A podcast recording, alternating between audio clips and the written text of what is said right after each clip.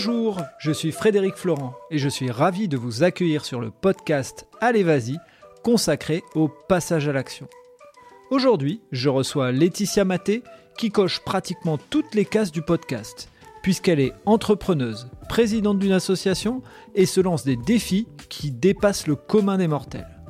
Laetitia nous raconte d'où lui vient son énergie débordante, les raisons qui l'ont amenée à créer son entreprise, son combat contre la maladie et la joie qu'elle éprouve à se dépasser au quotidien.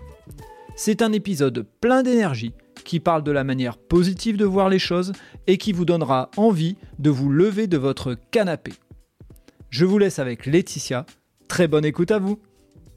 Alors bonjour, je suis avec euh, Laetitia, Laetitia Maté, qui est euh, une entrepreneuse, une bénévole et présidente, et euh, en même temps, elle se lance aussi des défis. Donc on peut dire que dans le podcast Allez vas-y, elle coche pratiquement toutes les cases. Bonjour Laetitia. Bonjour. Alors Laetitia, je vais te laisser te présenter, parler de ton parcours et je suppose qu'en parlant de ton parcours, bah, tu viendras à ces différentes cases, entrepreneuse, bénévole, etc. Donc vas-y, raconte-nous tout. Alors ben moi c'est pas compliqué, enfin c'est pas compliqué pour moi en tout cas. Euh, j'ai euh, j'ai à la base un métier euh, assez basique. Hein. Je travaille dans les assurances où j'y ai passé plus d'une dizaine d'années en tant que salarié.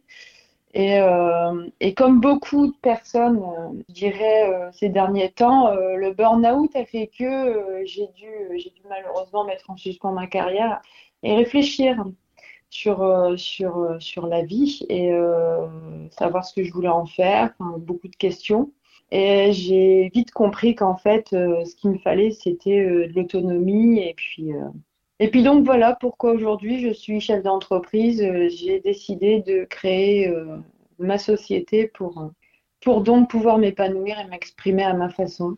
Est-ce que tu, aujourd'hui, avec euh, un peu de recul, tu es en, capacité de, euh, de dire ce qui aurait éventuellement déclenché ton burn-out? Est-ce qu'il y a des, éléments qui, euh, qui, permettent de l'expliquer?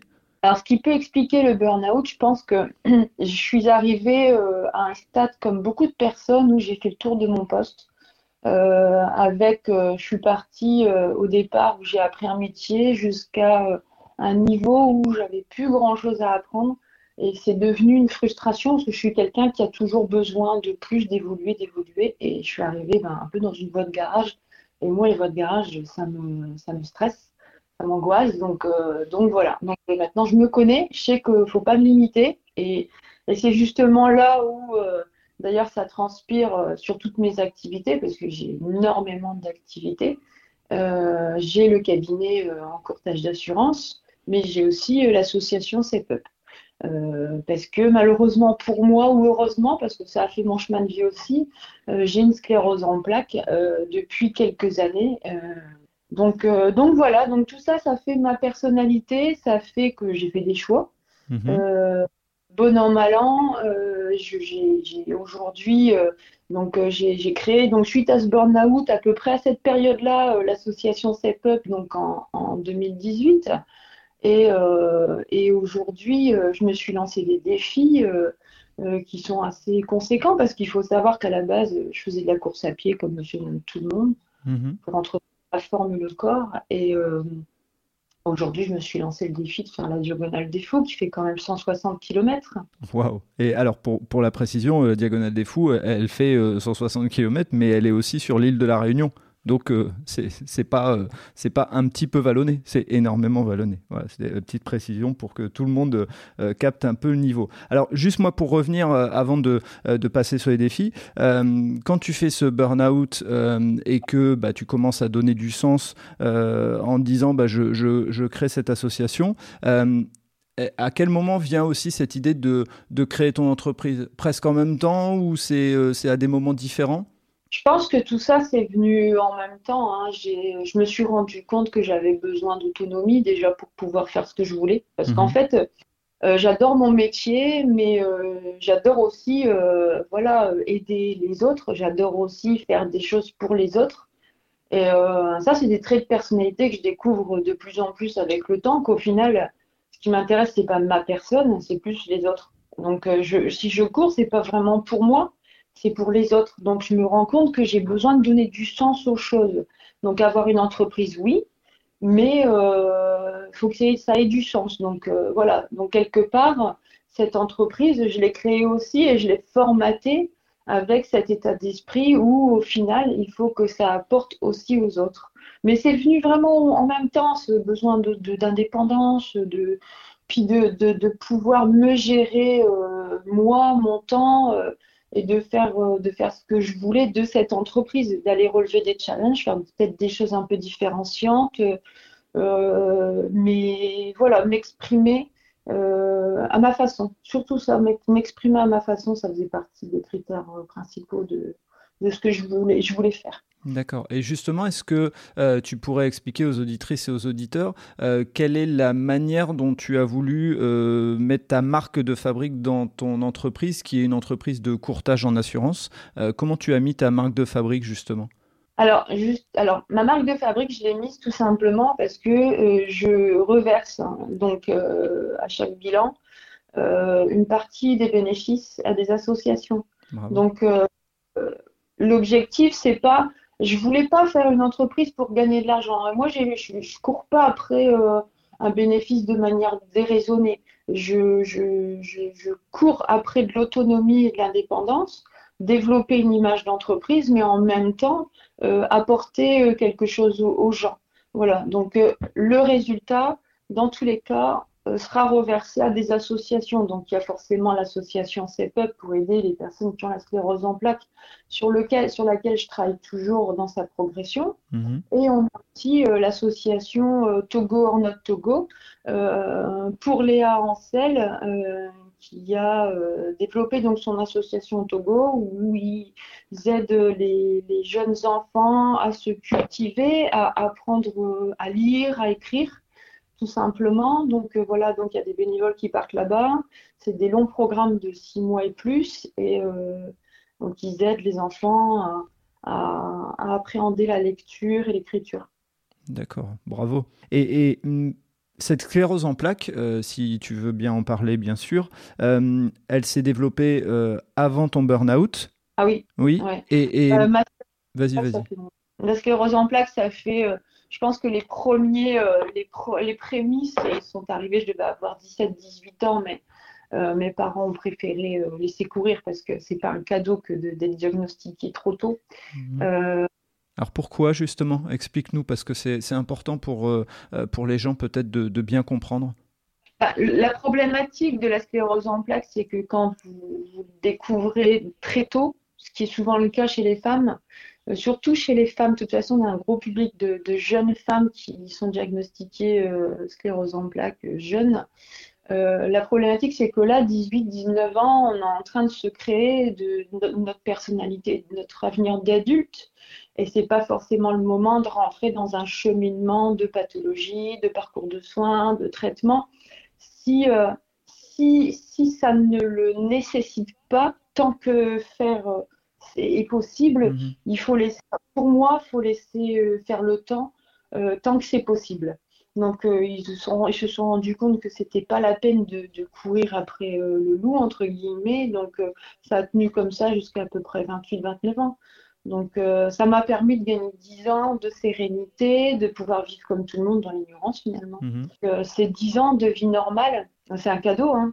C'est énorme. Hein. Mais c'est, enfin, pour ça que je trouvais que c'était important. C'est un super message parce qu'en tant que parent, euh, on a son enfant, et, même s'il a 17-18 ans, ça reste son enfant, euh, qui développe certains symptômes.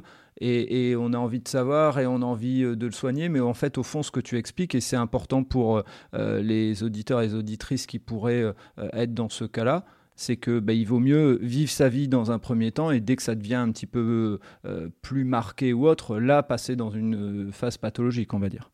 C'est ça. Tant que c'est possible. Mhm. Après, je dis pas, enfin, faut vraiment être accompagné quand même par des neurologues, hein, parce que euh, moi, j'ai malheureusement la malchance entre guillemets d'avoir ma maman qui a une sclérose en plaques et deux sœurs qui ont une sclérose en plaques, des ongles, des teintes. Enfin, on parle pas de génétique. Mhm.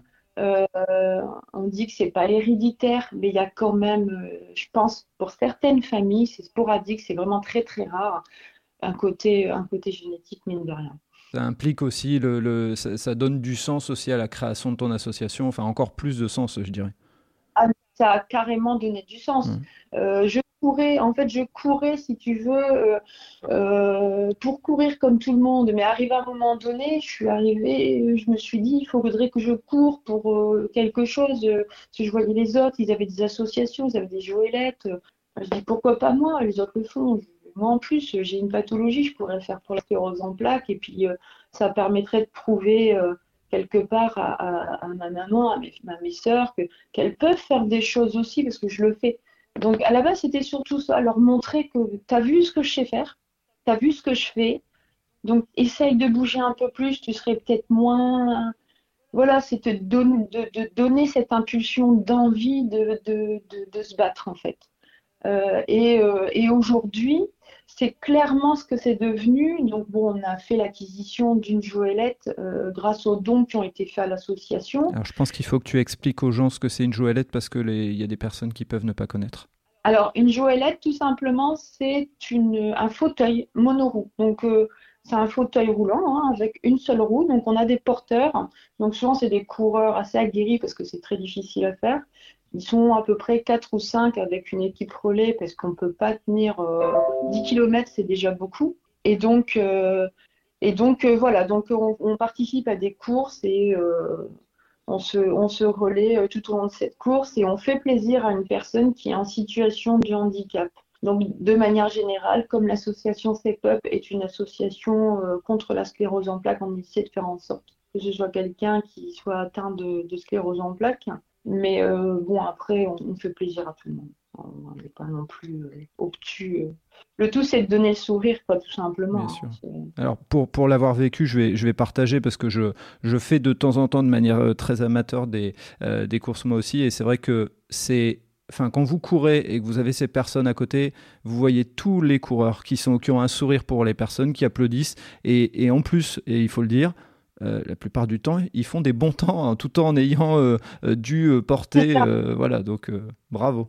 C'est ça, il y a une... en, fait, on est porté par les émotions. Moi, je me suis déjà retrouvée en train de courir en pleurant tellement c'était c'était d'une force. Hein, c'était, c'était, enfin, c'était au début, mais c'était violent, quoi. Mhm. C'est de voir, voir là et nous nous donner à fond pour pouvoir lui donner ce sourire.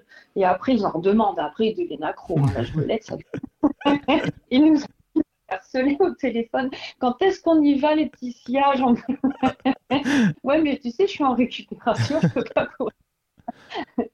c'est vrai que là-dessus, c'est euh, émotionnellement, c'est très chargé et euh, que ce soit ouais, les coureurs qui sont autour de nous, qui participent à la compétition de manière lambda, et nous qui sommes dedans, euh, c'est ouais, c'est fort, c'est vraiment très très fort. Ouais, je comprends. Et, j'invite vraiment toutes les personnes qui, allez, qui font du, running en amateur de se dire allez, si je dois m'inscrire une fois à une course, euh, j'y vais. Pas forcément pour faire un temps, mais pour vivre ces moments-là, parce que dans pratiquement toutes les courses, j'ai toujours vu des personnes soit courir pour des associations, soit avoir la joëlette et, de faire plaisir à des personnes. Donc euh, il y a un vrai euh, moment de partage, et puis c'est un dépassement de soi, donc c'est pas mal. C'est ça, et puis ça donne du sens. Mhm. Euh, c'est donner du sens. Euh, avoir, euh, avoir une activité physique, c'est hyper important. parce que le corps a besoin, a besoin de travailler pour n'importe qui. Par contre, donner du sens en plus à cette activité, là, c'est et, donc, si, euh, si je comprends bien et, si c'est euh, bien le message que, que, tu veux faire passer, ce que tu veux faire comprendre en, faisant de l'activité physique et, en ayant relié ça euh, via une association, c'était aussi de dire c'est pas parce qu'on est malade qu'on doit arrêter de courir. Bien au contraire, il faut continuer comme on le peut, bien sûr, hein, toujours, mais si on le peut, faisons-le parce que ça entretient le corps. C'est bien ça que, que tu, tu, tu fais passer comme message? Ah mais c'est complètement ça. C'est vraiment complètement ça. Mon objectif c'est pas de c'est pas de me valoriser, c'est pas de dire moi. Moi je m'oublie, je m'en fous. En fait c'est pas que je m'en fous de moi, mais c'est pas la priorité de tout ce que je fais. Euh, les réseaux sociaux, tout ce que je fais sur les réseaux sociaux, euh, ce que je veux mettre en avant, c'est pas moi, c'est ce que je fais. C'est ce que je fais, ce que je suis. Ce que je suis, c'est quelqu'un qui a une sclérose en plaques, euh, qui fait des choses qui étaient à la base insensé, qui était impossible, où on me disait régulièrement, mais t'es complètement dingue, tu n'y arriveras jamais. Et ça, ça m'a boosté, mais alors, mais alors d'une force. tu ne peux pas, tu n'y arriveras pas, il faut me le dire. Hein. J'adore. Parce que plus on me dit c'est pas possible, et plus je le fais. Et plus j'y arrive en plus, parce que je suis tellement motivée que j'y vais et je le fais. Donc euh, l'idée, c'est de montrer, sors de ce canapé, c'est pas parce que tu es malade que c'est ton, quotidien, ça doit être canapé, télé, je suis malade, je peux plus bouger, je dois faire attention. Oui, on doit faire attention. Mais il faut pas, faut pas oublier que le corps a une mémoire et que la neurologie, il faut l'entretenir. Donc le travail physique, si vous ne faites pas fonctionner votre corps, il va oublier, les muscles vont fondre et ce sera là où le handicap va s'installer.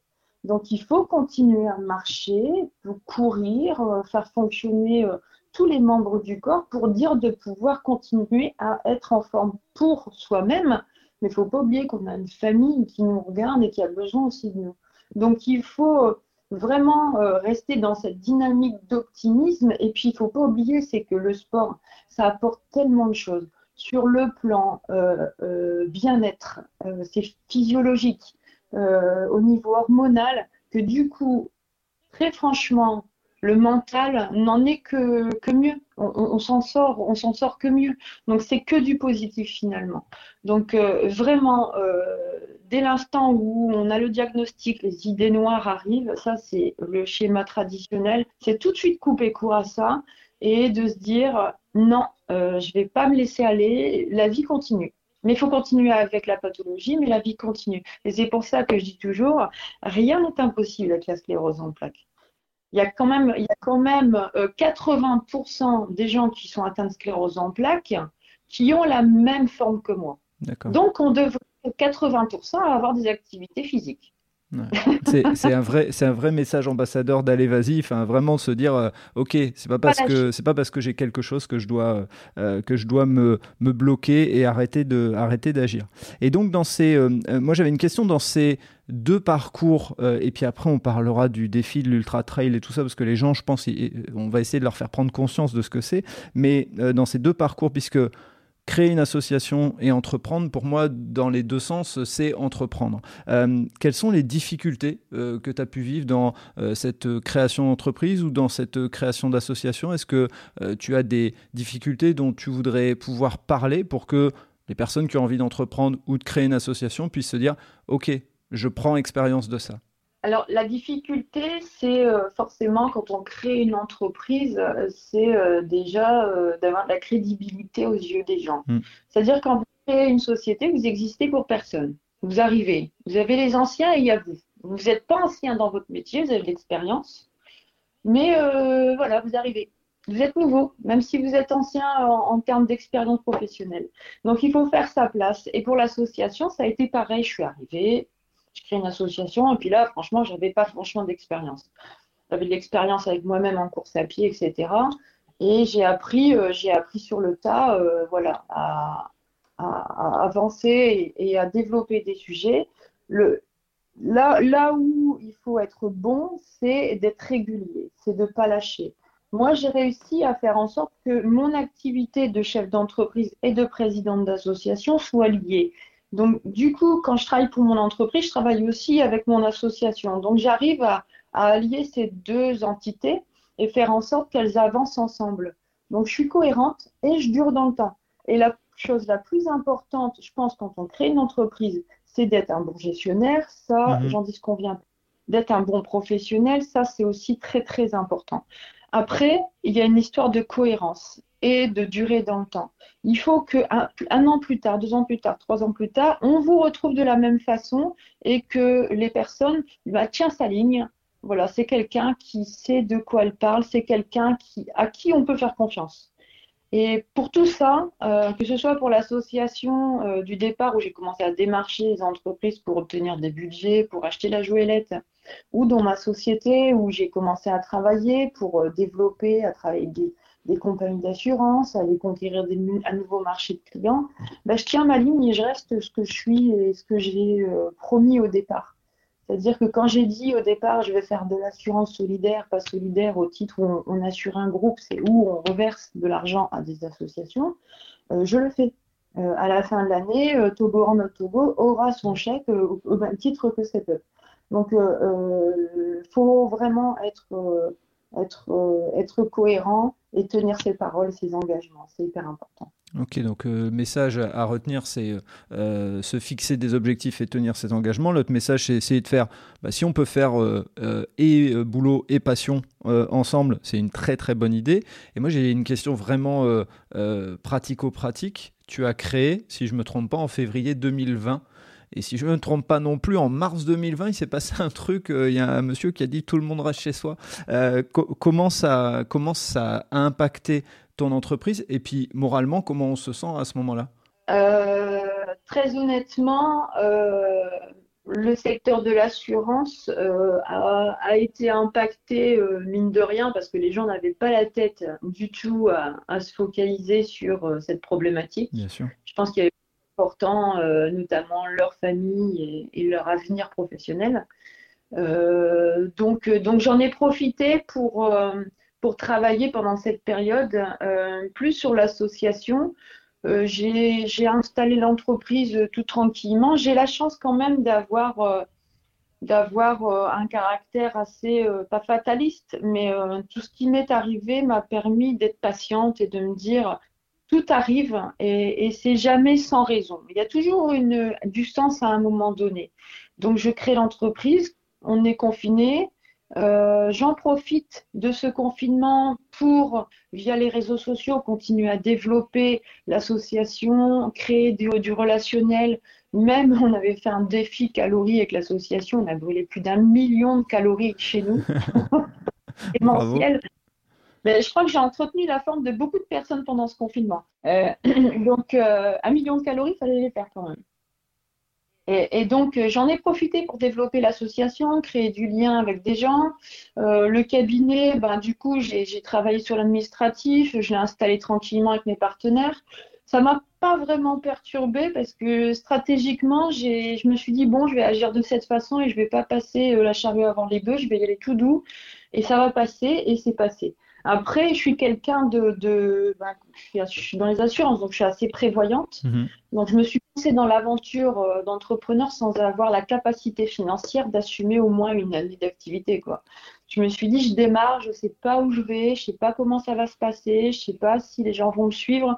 Donc euh, la trésorerie, euh, quand on démarre une entreprise, c'est pas euh, c'est pas une balade. il faut vraiment être sérieux là-dessus et, et, avoir de quoi anticiper tout ce qui est surtout aujourd'hui, tout ce qui pourrait vous empêcher d'avancer. Quoi. Ça, il faut il faut avoir un minimum. C'est la base. Ok. Et une, une autre question, c'est euh, et on va rester sur euh, entrepreneuse et, bénévole. Euh, quelles sont les réussites que, tu, que, que, tu peux mettre à ton tableau aujourd'hui en tant qu'entrepreneuse ou en tant que présidente bénévole? Alors, en tant qu'entrepreneuse, pardon, l'idée c'est que je, je, sois aujourd'hui à mon compte. Déjà, j'ai réussi à créer ma société toute seule. je fais ce que je veux. Je le fais comme je le veux. Déjà ça, c'est euh, énorme. C'est de se dire, euh, je vais pas bien, mais bon, je vais trouver des solutions. J'ai trouvé des solutions, j'ai créé ma société, je l'ai lancée tranquillement, ça se passe bien, les gens me font confiance et aujourd'hui, les gens sont contents euh, du travail que je fais. Et ça, pour moi, c'est une réussite. Euh, déjà, d'avoir la, satisfaction de la part de mes clients quand on me dit, euh, j'adore travailler avec toi parce que quand on te demande quelque chose, tu le fais tu réponds toujours. Si tu peux pas, tu rappelles tout de suite. Tu fais voilà la réactivité. C'est vrai que ça c'est l'une des marques qui me caractérise. Et puis de pas lâcher, je suis une têtue. Euh, mais euh, vraiment le fait d'avoir euh, eu l'idée et d'être arrivé deux ans plus tard presque à la finalité de cette idée et que je peux dire maintenant que l'entreprise tourne tout seul et que ça me permet moi de partir à la réunion par exemple faire la diagonale des fous ou de m'occuper de mon association, de ma famille, pour moi, c'est ça une réussite. Et par rapport à l'association, on a réussi euh, à, j'ai réussi euh, à développer cette association qui partait de rien à aujourd'hui, euh, avec une équipe d'ultra trailer et des gens qui ont des vraies compétences d'ultra trailer, on a des gens qui ont quand même fini. on a un sixième à l'ultra trail des sources en Belgique là au mois d'août. Wow. 160 km quand même. Euh, on a, on a Sandrine Martel qui fait des podiums régulièrement, qui pareil est quelqu'un d'extraordinaire sur, sur le plan trail, surtout en ultra trail. Euh, mais vraiment, voilà, On a, je suis partie de rien. Aujourd'hui, on a une Joëlette, on a une équipe d'ultra trailer, on a des représentants sur le territoire national. Euh, c'est une association qui est reconnue d'intérêt général, mhm. donc on peut faire des mécénat. Donc, euh, je pense que niveau structuration, j'ai réussi à en faire quelque chose. Aujourd'hui, CEPUB fait partie du paysage associatif. Je pense qu'on n'a pas à complexer par rapport à ça. Elle a sa place. Et, euh, et aujourd'hui, on a des gens qui nous appellent pour nous demander des renseignements, et ça, c'est une victoire. on a des gens des messages pour me dire, enfin, moi, j'ai des gens sur les réseaux, moi, avec toutes mes conneries, enfin, les TikTok, je fais des trucs, à des moments, je me dis, oh là là, mais je le fais parce que je sais que derrière, euh, il y a des gens qui nous regardent, et je sais que derrière, j'ai des réactions, le peu de réactions. Moi, si sur 200, 300, 400 personnes qui regardent ce que j'ai fait, j'en ai une à qui ça a parlé et que ça change sa vie, c'est bon, c'est une victoire. Bravo pour ce message. Euh, et, je voudrais justement enchaîner, puisqu'on vient d'en parler un petit peu, là, euh, cet ultra trail. Euh, comment on se prépare pour un ultra trail? Et, j'allais dire encore plus quand on a sclérose en plaques, est-ce qu'il y a euh, des, des, des, précautions à prendre ou autre, ou c'est un entraînement identique, mais explique-nous un petit peu comment on se prépare. Alors sur le plan de la préparation, déjà ça fait trois ans que je travaille dessus, donc ça fait là deux ans où je fais vraiment des ultra trails pour dire déjà de valider des points, parce que ben, la diagonale des fous, il faut avoir des points pour pouvoir y accéder. Euh, donc c'est euh, vraiment un gros, gros travail d'endurance avec un plan de, préparation où j'ai travaillé euh, pendant un peu plus d'un an avec Anthony Gay qui est fini, il me semble, sixième à la diagonale des fous, qui est un préparateur trail, qui m'a vraiment beaucoup, beaucoup, beaucoup aidé notamment l'année dernière, ce qui m'a permis d'avoir le niveau que j'ai aujourd'hui. Euh, beaucoup boosté et par moments j'ai vraiment pesté contre lui quand il m'envoyait les plans d'entraînement. Je les cours 3-4 heures au début, c'était lent hein, quand même. Mais euh, c'est un entraînement euh, vraiment toute somme classique. L'idée c'est de suivre un plan de progression, de travailler le fond et, d'améliorer d'améliorer euh, sa qualité de course et puis euh, son confort de course. Donc on fait du fractionné comme tout le monde. C'est juste qu'après les temps de course, je parle pas forcément de distance parce qu'on parle souvent en temps. On va courir une heure, deux heures, trois heures, quatre heures, cinq heures, six heures, ça dépend. Euh, voilà, on a un plan d'entraînement qui est vraiment bien organisé en fonction de la personne. Mais euh, moi, par rapport à ma sclérose en plaques, la problématique, c'est que je peux très bien du jour au lendemain me sentir beaucoup moins bien et aller courir et vraiment sentir une grosse chute de compétences. Et ça, c'est un vrai problème, c'est que par moment, je suis au sommet de ce que je peux faire, je me sens, euh, je me sens bien, je me sens en forme, j'arrive à faire de belles choses. Et euh, un gros coup de fatigue, et le lendemain, une catastrophe. Quoi. Je repars pas à zéro, mais on repart jamais à zéro, mais ça c'est difficile. Euh, faut, je sais que quand ça m'arrive, pendant au moins deux semaines, euh, je vais avoir du mal à, suivre le rythme des entraînements, mais je suis tellement obtus que je vais, euh, vais le faire. Mhm. Je vais le faire, mais dans la douleur et dans la fatigue, mais je vais le faire. Parce que si je le fais pas, je sais que je vais perdre ce que j'ai acquis, donc j'ai pas le choix. Il faut que je. Donc, par moment, je suis vraiment, je vais courir, je vais, j'y vais vraiment dans la souffrance. Ok. Et pour rentrer dans le détail, parce que tout le monde ne sait pas comment ça marche un ultra trail, euh, c'est donc, euh, tu as dit 160 km, c'est ça, si je me trompe pas? C'est ça. Et, et, comment ça fonctionne pour expliquer un petit peu, euh, parce que c'est plusieurs jours de course? C'est ça. Donc là, par exemple, pour la Diagonale des Fous, on part le 21 et on doit arriver au maximum le 24 octobre. Euh, l'idée, c'est que ces 160 km, euh, on, doit les faire selon des barrières horaires. Donc, euh, on, a, on doit checker à chaque barrière horaire. Voilà, donc vous, vous checkez votre barrière horaire et si vous la checkez pas dans les temps, vous êtes arrêté. Voilà, c'est pas compliqué. La course la course s'arrête euh, s'arrête pour nous.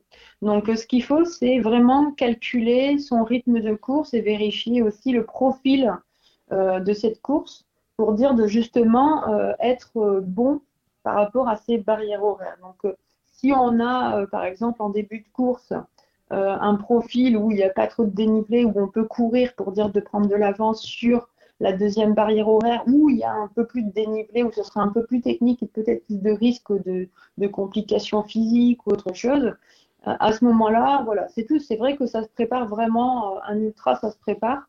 Et euh, après, on a aussi la problématique de l'alimentaire. Donc, il y a tout ce qui va être apport apport en nutriments, que ce soit des minéraux. Enfin, il faut penser vraiment à tout tout au long de la course. Est-ce qu'au début de course, j'aurais peut-être plus besoin de choses un peu plus sucrées? En fin de course, peut-être de choses un peu plus salées parce qu'on perd énormément de minéraux.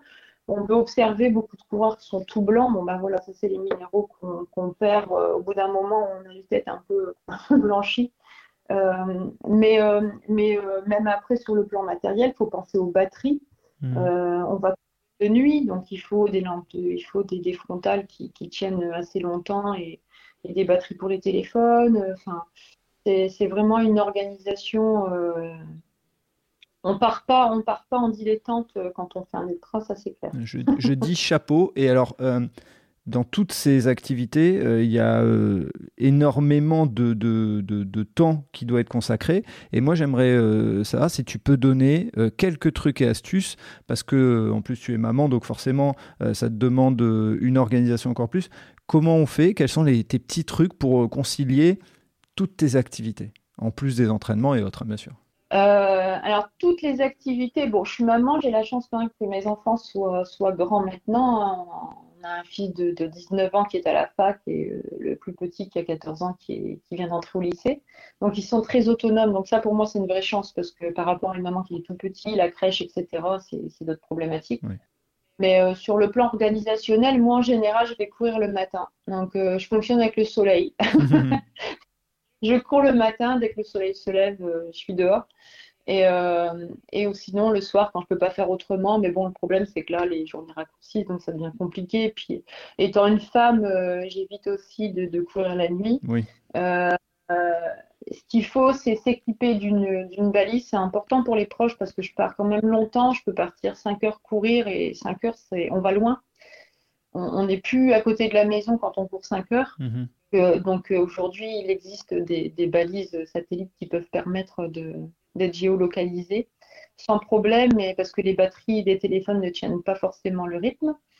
Euh, mais euh, sur le plan de l'organisation, moi souvent c'est d'aller courir le matin ou d'aller courir le soir et puis la journée, ben, c'est activité professionnelle. Et puis, euh, et puis pas se cantonner à la course à pied. Celui qui vise l'ultra, c'est ne pas avoir honte non plus de courir lentement. courir lentement, ça fait partie de la préparation ultra. Euh, courir vite, euh, il faut faire, euh, il faut faire de la, du fractionné pour aller chercher du confort. Mais le fond, c'est la base, la base de la préparation en ultra. Et le travailler le dénivelé aussi, aller Allez, nous, sur la région nord, on a les terries à Los Angeles qui sont très très bien pour ça, où on monte à peu près à 400 mètres, faire des allers-retours, ou sinon après, bon, les Ardennes belges sont pas très très loin. Effectivement. Mais il faut le week-end, il faut se dire que le week-end, euh, on n'a pas de vie. Enfin, le, sport prend toute la matinée et le samedi, euh, je ne fais pas les boutiques. Ça, c'est certain. je, comprends. Euh, de toutes ces activités que tu as menées, en plus des défis ultra trail, quels sont les, apprentissages que tu en tires, les prises de conscience? Alors, les apprentissages et les prises de conscience, alors moi, il y a quelque chose qui m'a vraiment marqué avec l'ultra, parce que souvent les gens se disent Ouais, mais attends, tu cours pendant une journée tout seul. Oui, je parle. Surtout pendant la Covid, on ne pouvait pas courir à plusieurs, mhm. c'était tout seul et non pas de course. Donc on courait tout seul. Euh, mais euh, justement, c'est l'occasion de, de, de, se retrouver.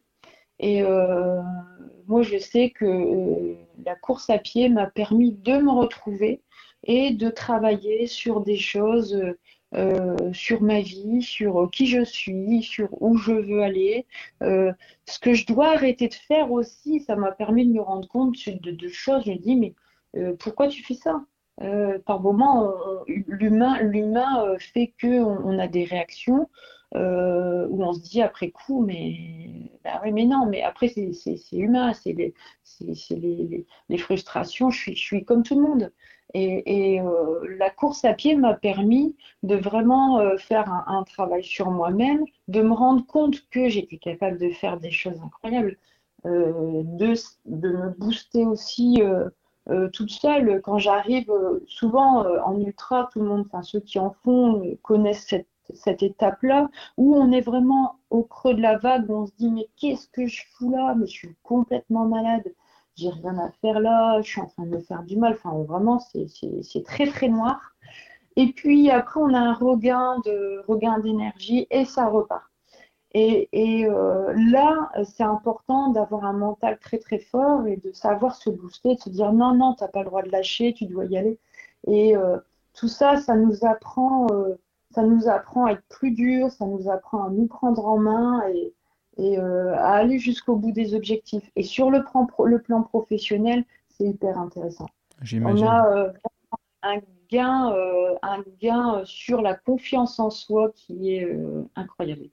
Et donc, pour terminer, je, on, va dire les choses, on est plutôt début septembre là, quand on enregistre le podcast. la course, l'Ultra Trail, c'est du 21 octobre au 24 octobre à l'île de la Réunion. donc tu cours pour l'association comment ça se passe? Est-ce que les gens euh, qui vont écouter le podcast et on fera en sorte de le diffuser avant la course euh, vont pouvoir euh, faire des dons pour alors je ne sais pas si c'est directement pour l'association, si c'est aussi en partie pour financer la course, comment ça fonctionne pour que les auditeurs et les auditrices soient au courant? Alors, euh, assez souvent, les gens me disent je vais te payer une partie de kérosène. Mhm. Alors, euh, là-dessus, c'est ce que je dis souvent il y a mal donne parce que j'ai jamais, jamais, jamais pris un euro pour financer quoi que ce soit à titre personnel euh, avec l'association. l'association, c'est pour l'association, c'est pour permettre à l'association de s'équiper, de mener des actions. Euh, voilà, moi je, je, je, je, pense que je donne beaucoup plus à l'association. Mhm. Et mon intérêt, c'est que l'association continue à vivre et qu'on puisse faire des choses, acheter une deuxième joëlette, euh, donner le sourire à des gens. Euh, voilà, moi, moi, ce qui me booste quand je cours, et ça, c'est vrai que je l'ai pas dit, mais c'est hyper important de le dire. Ce qui fait que j'arrive aussi au bout, c'est que je pense aux gens qui ont euh, la maladie et qui ne sont pas capables de faire ce que je fais, qui sont malheureusement aujourd'hui en fauteuil roulant. C'est les 20% dont j'ai pas parlé tout à l'heure. Mhm.